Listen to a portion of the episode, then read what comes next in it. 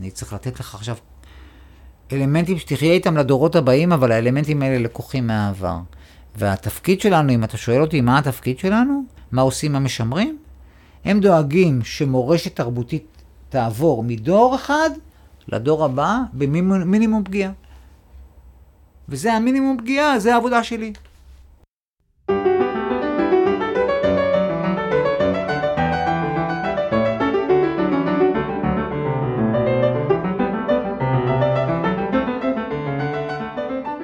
בפרק היום אני מארח את פרופסור אמנון בר-אור. בעיניי, אמנון הוא סוג של דון קישוט מודרני. נלחם בתחנות הצדק של היזמים, העירייה והפוליטיקאים, כדי לשמר מבנים ושכונות שלמות, כדי שלדורות הבאים יהיו נקודות אחיזה במסורת ובערכים של פעם. לטעמי תהליך העבודה והמחשבה שלו דומה מאוד לעולמו של מוזיקאי, לעולמי שלי. בשיחה בינינו ננסה לבחון האם בכלל אפשר להשוות בין עולם אדריכלות השימור לעולם המוזיקה הקלאסית. אני אמנון בר-אור, אה, אדריכל, יליד תל אביב. למדתי אדריכלות, אה, נסעתי ללמוד אדריכלות בפירנצה שבאיטליה, ושם נחשפתי בפעם הראשונה לאדריכלות שהיא בעצם אדריכלות שימור. שהיא בעצם מטפלת אה, במבנים הקיימים, משום שבאיטליה, ובטח בפירנצה, שלא כמו בארץ, כמעט לא בונים חדש. ושם אה, נחשפתי בפעם הראשונה לשימור, ושם גם הבנתי שזה מה שאני רוצה לעשות. וחזרתי ב-78, וכמובן שכשהלכתי לחפש עבודה במשרדי אדריכלים, אמרו לי, אנחנו לא מתעסקים עם לפפונים וזיתים בשימורים. אנחנו, וזה מה שהם חשבו, שזה היו התשובות שקיבלתי. ובסופו של דבר הגעתי לעבודה שהיא הייתה לא עבודת תכנון בשימור, אבל היא הייתה בהחלט משהו שהוא היה מרתק. קיבלתי עבודה ממשרד הדתות לתעד 30 אני חושב שזה היה 30 בתי כנסת uh, עתיקים בצפת, ברוב היהודי בצפת, תחשוב כמה בתי כנסת יש שם. חלק מבתי הכנסת הם מהמאה ה-16, רובם מהמאה ה-18, זה הכל בתי כנסת עתיקים. ועבדתי שם כשנה על תיעוד, אבל התאהבתי בצפת, ונשארתי בצפת 12 שנה. ולאט לאט, ב... אתה יודע, עבודה אחרי עבודה, אני הייתי רגוע אחרי העבודה הראשונה. ידעתי שכשהעבודה הראשונה תופיע ברחוב, אני לא צריך לדאוג יותר לפרנסה, ואכן כך זה היה. Uh, לשמחתי, העבודה הראשונה שעשיתי הייתה השגרירות הרוסית בשדרות רוטשילד, פינת שד"ל. רוטשילד הייתה אז, שיא הדיבור היה על רוטשילד, והתחלת המגדלים, והתחלת השימור, והחשיפה שזכיתי לה הייתה הרבה מעבר למה שציפיתי. שימור כהלכתו, אני אומר, מה שהיו עושים באיטליה, שהוא לוקחים את הבניין, חוקרים אותו, תכף נדבר על המחקר, מתעדים אותו, מחליטים לאיזה שלב אני רוצה להביא אותו, כי בניין, אם יש לו 100 שנה, 70 שנה, הוא עבר המון תקופות והמון שינויים. וכאן נשאלת השאלה, בבניין כזה שאין לו תוספות, לאיזה שלב אני רוצה להביא אותו. באופן אינסטינקטיבי, המוסדות מחייבים אותי להביא את הבניין לשלב הראשון שלו. כפי שהאדריכל הגה אותו, כפי שהבעלים בנו אותו. שלכאורה זה נשמע הגיוני, אבל זה ממש לא הגיוני. כי אם אני לוקח בניין שעומד ברחוב 70 שנה או 100 שנה, ומביא אותו ליום הראשון שהוא נבנה, אני באחת מוחק את כל ההיסטוריה של הבניין. הבניין הוא חשוב, כמובן, בגלל האדריכל, בגלל העיצוב שלו, בגלל הצורה שלו, בגלל המיקום שלו. אבל הוא חשוב לא פחות בגלל מה שהוא עבר. לפעמים הרבה מאוד מבנים לשימור, הם מבנים לא בגלל הצורה שלהם, אלא בגלל אירוע מסוים שהיה בהם. אם למשל תיקח בממילה מקום שהרצל ישן בו לילה אחד כשהוא היה בירושלים. הבניין הזה הוכרז לשימור כשעשו את הקניון, את, ה, את הקניון של ממילא, היו צריכים לפרק אותו אבן-אבן, לשים את זה בצד, לבנות את כל המתחת ולהחזיר אותו עם שימוש אחר כמובן, כי זה היה בית משפחה. אבל, אה, אבל הנה דוגמה איך בניין, בכלל לא חשוב הצורה שלו, ובכלל לא חשוב מי בנה אותו ואיך בנו אותו.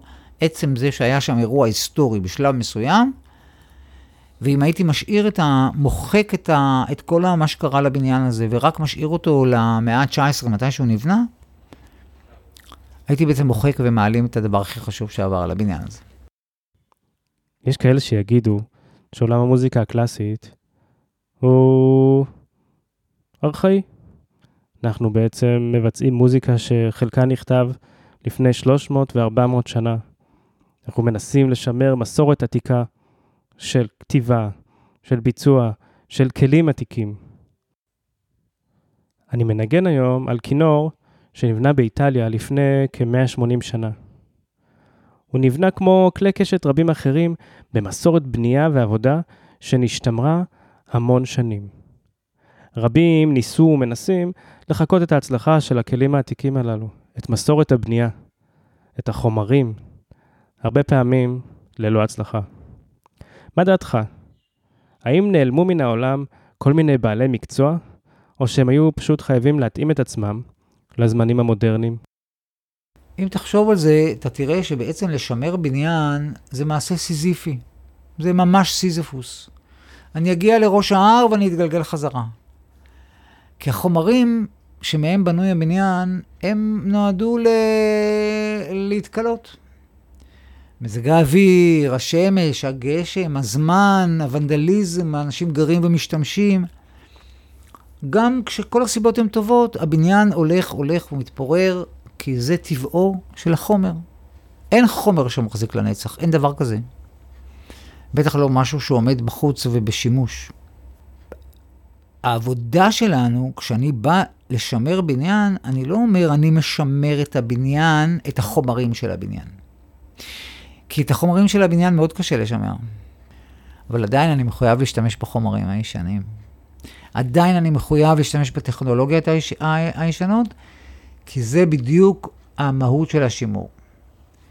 אבל עוד פעם, אני חוזר ואומר, אני לא משמר את החומר. אני, החומר, השימור החומר, כמו שימור הבניין, הוא רק אמצעי. המטרה היא לשמר ערכים.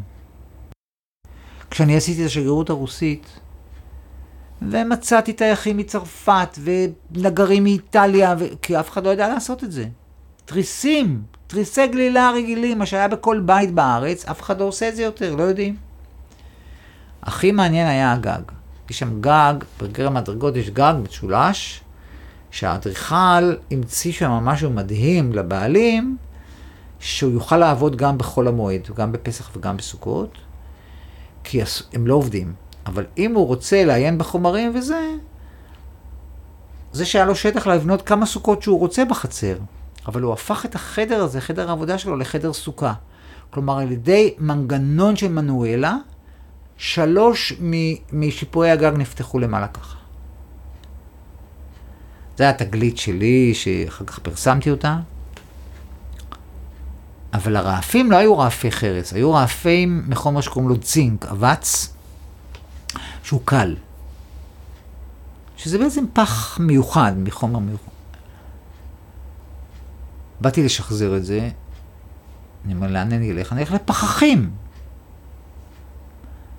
אולי 20 פחחים עברתי, אמרו לי, פחחים? פחחים עושים רק דבר אחד היום, תעלות מיזוג אוויר. מה זה הרעפים האלה? לא יודעים. לך תעשה חדש. לך תעשה מפלסטיק, או מחרס. אמרתי, לא יכול, אני צריך לתרום... הגג הזה צריך להתרומם, הוא חייב להיות קל.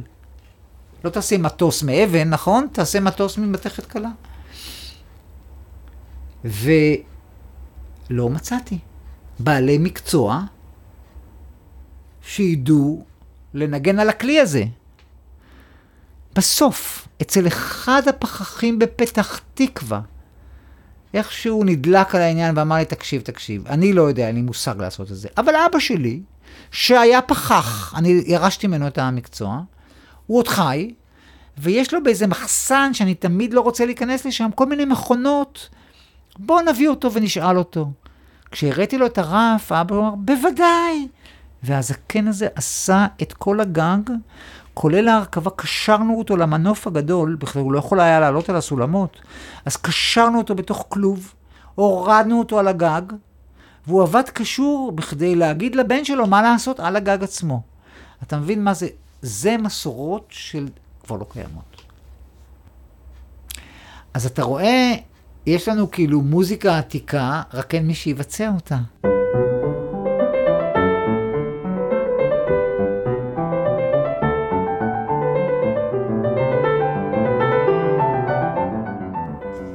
כשנבנה היכל התרבות בתל אביב, הוא נבנה כאולם הגדול ביותר בארץ, היחידי למוזיקה, אה, למוזיקה ולא שילוב של אופרה עם מוזיקה עם זה ועם זה ועם זה.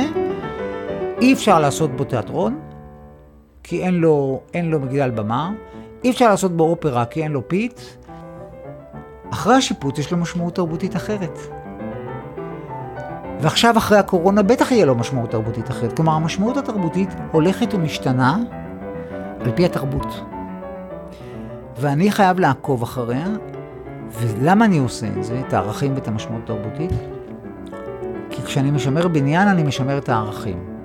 אם בעבודה שלי בבניין אני פוגע באחד הערכים, או משנה את המשמעות התרבותית, לא עשיתי את עבודתי נאמנה. זאת הדרך היחידה שאני יכול לבדוק אם עשיתי עבודת שימור נכונה או לא. זה לא הדיון אם זה יפה או לא יפה. יפה הוא לא בכלל ב... בלקסיקון שלנו. אנחנו לא יודעים לשפוט יפה. אנחנו יודעים לשפוט ערכים, אנחנו יודעים לשפוט משמעות תרבותית. אני כאמן מבצע, הרבה פעמים לא יוצר. אני בעצם מבצע יצירות של, ש, שמלחין אחר כתב, שמישהו אחר יצר, ואין לי את הזכות בעצם אה, להוסיף או לגרוע, כמו שאתה אומר, כי אני לא אעשה את עבודתי נאמנה. אתה רואה את עצמך כיוצר גם לפעמים? חד משמעי. חד משמעי. הבניינים בדרך כלל, אה, אם זה בניינים בעיר, אה, זה בניינים שהשתנו ללא הכר. או שהוסיפו להם בכל מיני פרטאץ', או שהורידו מהם כל מיני מרפסות וכל מיני חלונות, או שהגיע מלחמות וסתמו אותם בבלוקים של סיליקט, או שקרו שם כל מיני דברים. היצירה שלי היא בעצם למצוא את, אה, את הנקודה הנכונה בין המקור ובין מה שהיום. כלומר, אני בניגוד אליך, לך יש מלחין אחד. לי יש המון מלחינים. יש לי את האדריכל שבנה, ויש לי את כל האנשים ששינו את הבית הזה לאורך השנים. כי אתה יכול להגיד, כן, גם את היצירה שלי ניגנו, שאני מנגן היום, ניגנו בכל מיני דרכים. ראשית, אין לך דרך להתחבר לכל הדרכים שהיו, כי לי יש אלמנט אחד שאני רואה את כל ההתערבות, אני רואה אותה. אתה לא יכול לראות אותה. נכון, אין לי שום דבר מוחשי או ממשי בעולם יפה. תוכן שלי. אז אתה מוצא את עצמך כמספר סיפור דרך מבנה, דרך חד שכונה? חד משמעי, חד משמעי. לא מספר סיפור, מפרש פרשנות. שימור פרש... זה פרשנות. לא משנה כמה אני אצמד ל... לתיעוד ולמחקר, אני מעולם לא אצליח להחזיר את הגלגל, לא משנה לאיזה תקופה. כשאני בוחר את הדברים האלה, זאת פרשנות שלי לסיפור שאני מספר באמצעות הבניין. אתן לך דוגמה. באלנבי, בניין מאוד יפה, באמת, עם חשיבות עצומה, יש עליו קרמיקות של בצלאל, ויש לנו כל מיני דברים. כאשר מדינת ישראל, עוד לא הייתה מדינה, כאשר התחילו לקלוט בישראל את הפליטים מהמלחמה, עיריית תל אביב, עיריית תל אביב, לא הבריטים, לא הסוכנות, אמרה, איך נקלוט את האנשים השבורים האלה, שברי כלי? ניתן להם חנויות. יהודי ומסחר זה תמיד עובד. וככה הם בנו בין הבתים, אתה יכול לראות את זה באלנבי, בדיזינגוף, בין הבתים, במקום מעבר לחצר האחורית, בנו חנויות. חצי חנות זה בנה, חצי חנות זה בנה, ומחברים. זו הייתה ההענקה של עיריית תל אביב, האפשרות של עיריית תל אביב לאפשר פרנסה על ה... אבל הכי טוב היה, אמרו, רגע, אבל יש גם שענים וצורפים, שהם לא צריכים הרבה מקום, הם לא צריכים את כל המעבר הזה בחצר. ניתן להם מתחת. אתה יודע, בתל אביב נכנסים לגרם במדרגות, עולים בכמה מדרגות, ואז עולים במדרגות. אבל מה קורה במשולש, מהרצפה עד התחתית של המדרגות השניות?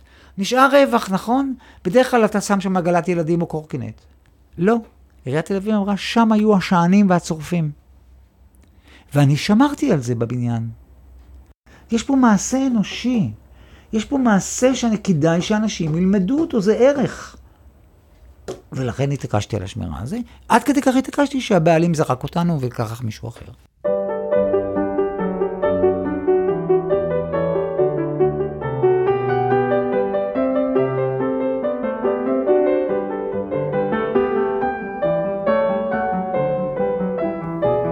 אתם עומדים אה, הרכב, אה, תזמורת או הרכב, או לא יודע, רביעייה, לא משנה מה, לפני אה, אה, עדויות או תווים של מוזיקה עתיקה.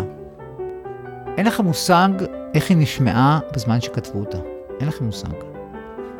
מה שיש לכם מושג זה רק איך, איך ניגנו אותה במשך הדורות מאז עד היום. גם כן, מהרגע שיש הקלטות, כי מה, כשאין הקלטות, גם זה רק מהמאה ה-20, פחות או יותר, סוף המאה ה-19. לפני כן אין הקלטות. מה אתם עושים אז? זו שאלה מעולה. אנחנו בעצם מסתמכים על ספרים של מלחינים, ובעיקר על המורה של המורה של המורה, שסיפר לתלמיד של התלמיד של התלמיד, איך הוא ניגן, איך הוא נהג לנגן. זאת אומרת, אני עכשיו מנגן ברביעיית מיתרים, שהצ'לן בה למד אצל צ'לן שהיה מאוד מפורסם ברוסיה. אותו צ'לן מפורסם למד אצל צ'לן אחר מאוד מפורסם ברוסיה, שהוא מספר שכשהוא ניגן אה, יצירות של שוסטקוביץ' או יצירות של אה, כל מלחין רוסי אחר, הם ישבו בחדר עם המלחין, והוא אמר להם כיצד לנגן את היצירה. עדיין לא מצאנו מישהו שניגן עם המורה, המורה של המורה, שישב עם באך בחדר, ולכן יש בעיה וחוסר הסכמה הרבה פעמים בביצוע של יצירות בנות 300 ו-400 שנה. אבל הרבה פעמים אנחנו מסתמכים לא רק על כתובים, אלא גם על ציורים. אתה יכול לראות ציורים של הרכבים קטנים יותר, איך הם נראו ואיך הם ניגנו בארמונות, ואז אתה יכול להסיק מזה את הסגנון נגינה. את השמע אין לנו, לא יעזור כלום. יש הרבה הבדל גם בין הכלים של פעם לכלים של היום. הכלים של פעם היו צריכים להופיע באולם קטן, בחדר, מוזיקה דה קאמרה. היום אני צריך להופיע לאולם של 2,500 איש. התחושה של הנגינה והציפייה מהקהל היא שונה לחלוטין. לכן, התורה שבעל פה, שהיא לא כתובה אצלנו בשום מקום, היא הדבר החשוב. אני נסעתי למקומות שונים ומשונים בעולם כדי לעקוב אחרי אותם מאסטרים, אותם מנטורים, כדי שהם יספרו לי את הסיפורים שהם שמעו ממישהו אחר, כדי להבין אולי מהי הדרך הנכונה לבצע יצירה. לא בטוח שהם צודקים, וגם לא בטוח שהם עשו מניפולציה של העניין, לא בטוח שהם מעבירים לי את מה שהם חושבים שהוא הנכון, מתוך מה שהעביר להם האיש הקודם. אני חושב שהיופי הוא שאין נכון ולא נכון. זאת אומרת, כולנו באיזשהו שלב קיבלנו את אותם התווים של אותו המלחין, לצורך העניין יצירה של בטהובן. כולנו מקבלים את אותו התנ"ך. השאלה זה, מה אתה מסיק מאותו הטקסט? ואני חושב שהדבר שבאמת דומה, זה שאנחנו לא משנים את המילה הכתובה, אנחנו לא משנים את התווים. אין לנו הזכות לשנות את מה שכתב המלחין, אלא רק לנסות ולהבין איך לפרש את הסיפור שהוא דמיין במוחו.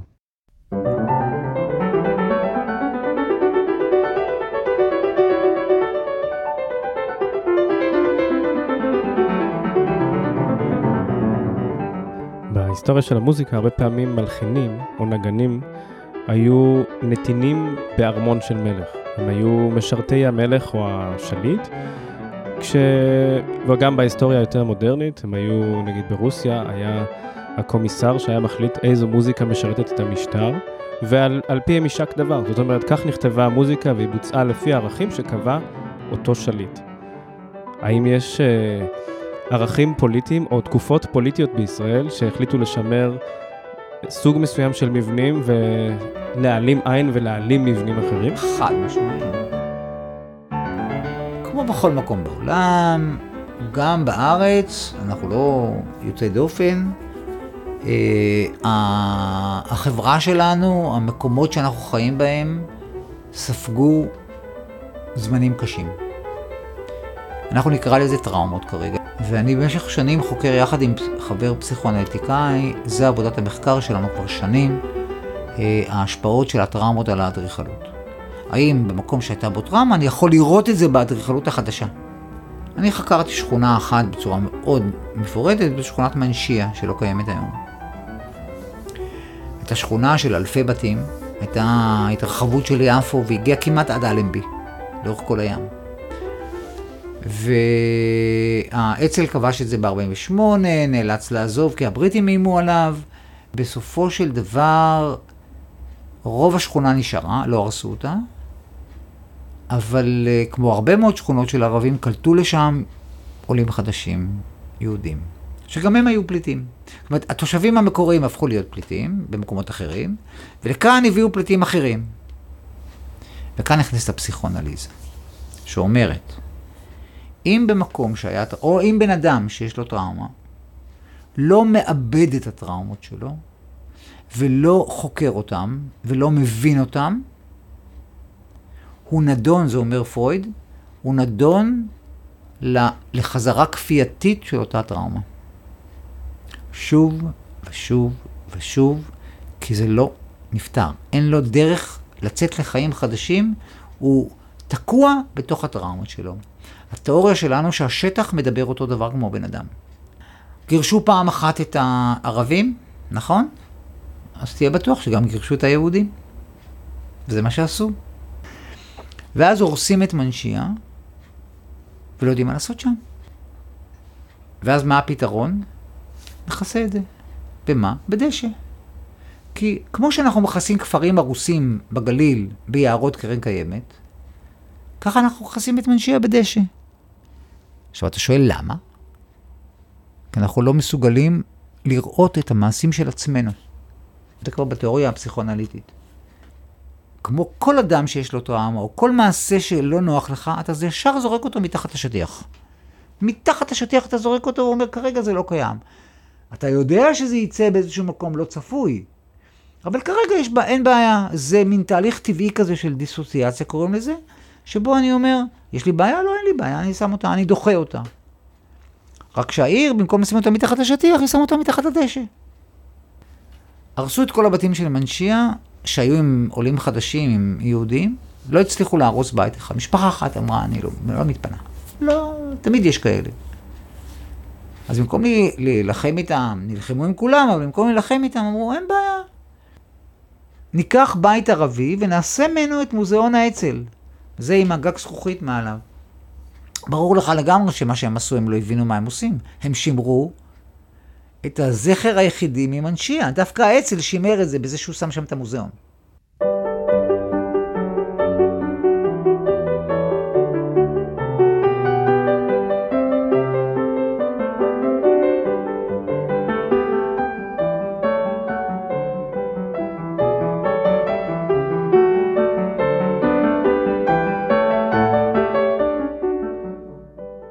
כשאני ניגש לפעמים ליצירה, או לביצוע של יצירה, אני בעצם קורא שחור על גבי נייר מה שכתב המלחין, ובעצם התפקיד שלי כ- כנגן מבצע, ככנר, זה לספר סיפור. זה לתת את האינטרפרטציה האישית שלי לאותו סיפור, לאותו דמיון שכנראה היה במוחו הקודח של המלחין. הרבה פעמים הקהל או מבקרי המוזיקה אומרים, לא אהבתי כל כך את האינטרפרטציה הזו, או חשבתי שזה היה פשוט נפלא איך שהוא ביטא את התווים. ובעצם זו גדולתו של אה, אמן מבצע, זה האינטרפרטציה של טקסט שחור על גבי נייר. מה המקום של האינטרפרטציה כשאתה נאמן לערכים, או כשאתה נאמן למסורת? אה, זו שאלת. בדיוק שאלת מיליון הדולר. כשאנשים שואלים אותי, או שאני מנח... מרצה לפני סטודנטים, אני אומר להם, אתם יודעים מה ההבדל, ה... ההבדל הבסיסי בין אדריכל שימור לאדריכל שהוא לא אדריכל שימור? אתה בונה בתים חדשים? שאדריכל שהוא לא אדריכל שימור, והיה והוא מוצלח והוא מוכשר, והוא עשה אינטרפרטציה, או לא, במקרה זה לא אינטרפרטציה, הוא יצר משהו חדש. אנשים אומרים, וואו, איזה יופי, איזה מוכשר אתה, אתה באמת עשית עבודה נהדרת. כשאני עושה עבודה, אומרים לי, וואלכ, תקשיב, מגידוביץ', שזה היה אדריכל בשנות ה-20, היה מדהים. אתה... איזה, סוף סוף אנחנו רואים את מגידוביץ'. לא אני מקבל את הקרדיט. מקבל אותו האדריכל המלחין. המלחין מקבל אותו. אבל אתה שואל אחרת, אתה שואל, אבל האינטרפרטציה שלך, מה שלך במניין הזה של מגידוביץ'? אני, ככל שאני אהיה אדריכל שימור יותר, נקרא לזה ככה, קפדן, פחות תראה אינטרפרטציות שלי. אני יותר אדבוק באדריכלות המקורית. אבל, החיים הרי לא עמדו, והחוקים השתנו. אנחנו מעריצים את הבאוהאוס, נכון? מעריצים את האדריכלות המודרנית, או חושבים שזה הדבר נורא יפה. אני לא תמיד מסכים עם זה, אבל בוא נגיד שכן. ואז אני מסתכל על החזית של האדריכלות המודרנית, ואני רואה מרפסות. שהם הדבר הכי בולט, גם הכי קרוב אליי, זה כאילו הבית שולח אליי את הלשון, כאילו, את המרפסת. אבל מה לעשות שבשנות ה-20, גובה המעקה היה 70 סנטימטר. בשנות ה-30 הוא היה 80, היום הוא מטר, ו... היום הוא מטר ועשרה. איך אני משמר בניין שהוכרז בגלל הסגנון שלו עם מעקה של 70 סנטימטר, עכשיו אני צריך כמעט להכפיל אותו. הרי זה ישנה את כל הבניין. תחשוב עכשיו, שאני עכשיו לוקח את האף שלי ומגדיל אותו בעוד פי כמה. איזה, מי, מי יזהה אותי? איזה ערכים שמרתי? האינטרפרטציה שלי היא תהיה בדרך כלל למצוא פתרונות אה, עיצוביים, אדריכליים, שידברו בשפה של היום כי החוק הוא מהיום, ואתה תראה את המעקה הישן, ומאחריו תראה רשת, לפעמים זכוכית, שזה פחות מוצלח. תראה כל מיני אינטרפרטציות שלנו שמתמודדות עם החוק, לא עם הערכים, עם החוק. אז זה ההבדל בינינו, מה שלכם אין בכלל את העניין של החוק, כי אנחנו בונים בתים, אנחנו כפופים לחוק התכנון והבנייה. אין ספק שאנחנו לא נעשה משהו שכולם יאהבו. אין דבר כזה, לא קיים אף פעם. גם כשאתה מנגן, לא 100% מהאנשים אוהבים את זה. יש כאלה ש... יותר, יש כאלה שפחות, ויש כאלה שלא אכפת להם בכלל, הם באו כי הנישה שלהם סחבה אותם לקונצרט. אז גם נכון, גם זה קורה. האם יש פרויקט שימור שאתה חש גאווה אישית בסיום שלו? האם זה פרויקט שאתה נלחמת עבורו ביותר, או שבעצם התוצאה הסופית שירתה את המקור יותר מאשר מה שדמיינת? אני חושב שהפרויקט עם המלחמה הכי גדולה שלנו, והכי רצינית, והכי, ושגם זכתה להצלחה מסוימת, אני אקרא לזה ככה, זה שרונה. כשאני אה, התחלתי לעבוד אה, על הנושא של שרונה בהתנדבות כמובן, היינו קבוצה של אדריכלים צעירים מתנדבים, כי העירייה הלכה, המנהל הלך להרוס את כל שרונה, לגדוע את כל העצים, להרוס את כל הבתים ולבנות שם מגדלים. אמרנו, אין דבר כזה. ואז הופיעו לנו עם כל מיני, מה אתם משמרים בתים של נאצים, מה אתם כל מיני, נתנו לנו, תקפו אותנו מכל כיוון, כולל מהנדס העיר שאמר לאנשי העירייה שבאו איתי למהנדס העיר להציג את הפרויקט, הוא אמר, אוקיי, כל מי שבעירייה פה, מי שעובד בעירייה ונשאר בחדר כשאמנון מציג את התוכנית שלו, לא עובד בעירייה יותר. מאיים עליהם בפיטורים. ואחד באמת פוטר. אבל אנשים האמינו, האמינו בזה, ואנחנו נלחמנו מלחמה עיקשת, שבסופו של דבר נשמר המרקם של הכפר. נכון שהפיתוח לא מראה את זה, ונכון שהשימוש הלא נכון במבנים כמסעדות וזה. אפשר היה לעשות דברים אחרים, יותר תרבותיים, יותר שמדברים אל קהל, קהלים נוספים, ולא רק לקהל של בליינים. אבל בסופו של דבר, זו הייתה מלחמה ש, שהצלחנו בה. כמעט כל פרויקט יש לי מלחמה, אבל לא בסדר גודל כזה.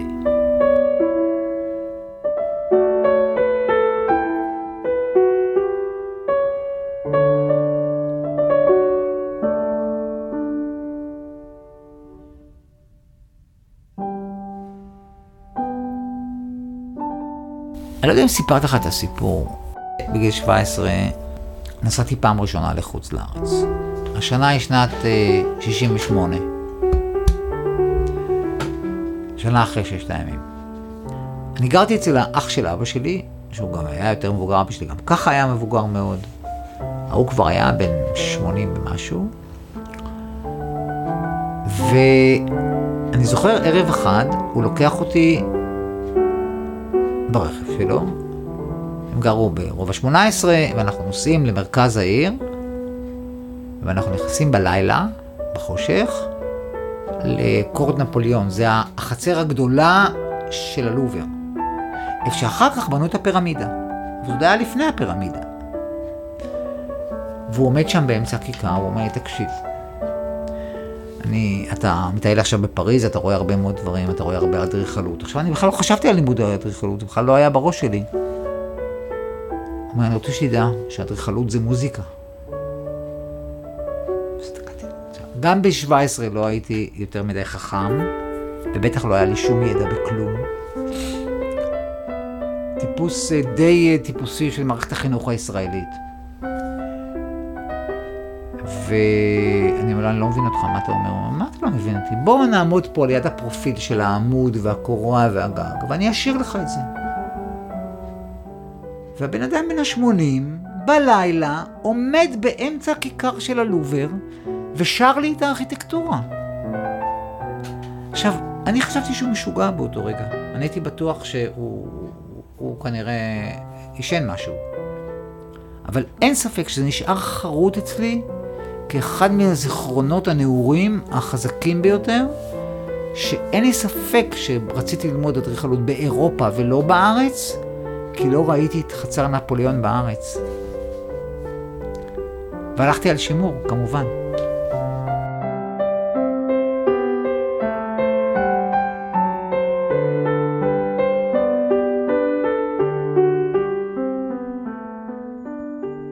לאחר כל שיחה שלנו, אני מוצא את עצמי נפעם מהלהט וההתלהבות של אמנון.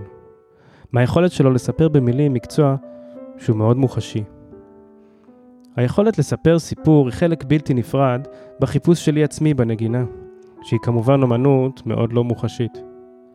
אולי פה טמון ההבדל המשמעותי בין אמנון וביני. ואולי לא. תודה שהאזנתם לעוד פרק של זה קלאסי. את הפרק היום ליוותה יצירה אחת, וריאציות גולדברג של באך. זהו המלחין האהוב על אמנון. אתם מוזמנים ומוזמנות לשאול שאלות או להגיב על מה ששמעתם בפרק בעמוד הפייסבוק זה קלאסי. אני אסף מעוז. נשתמע בעוד שבועיים בפרק הבא.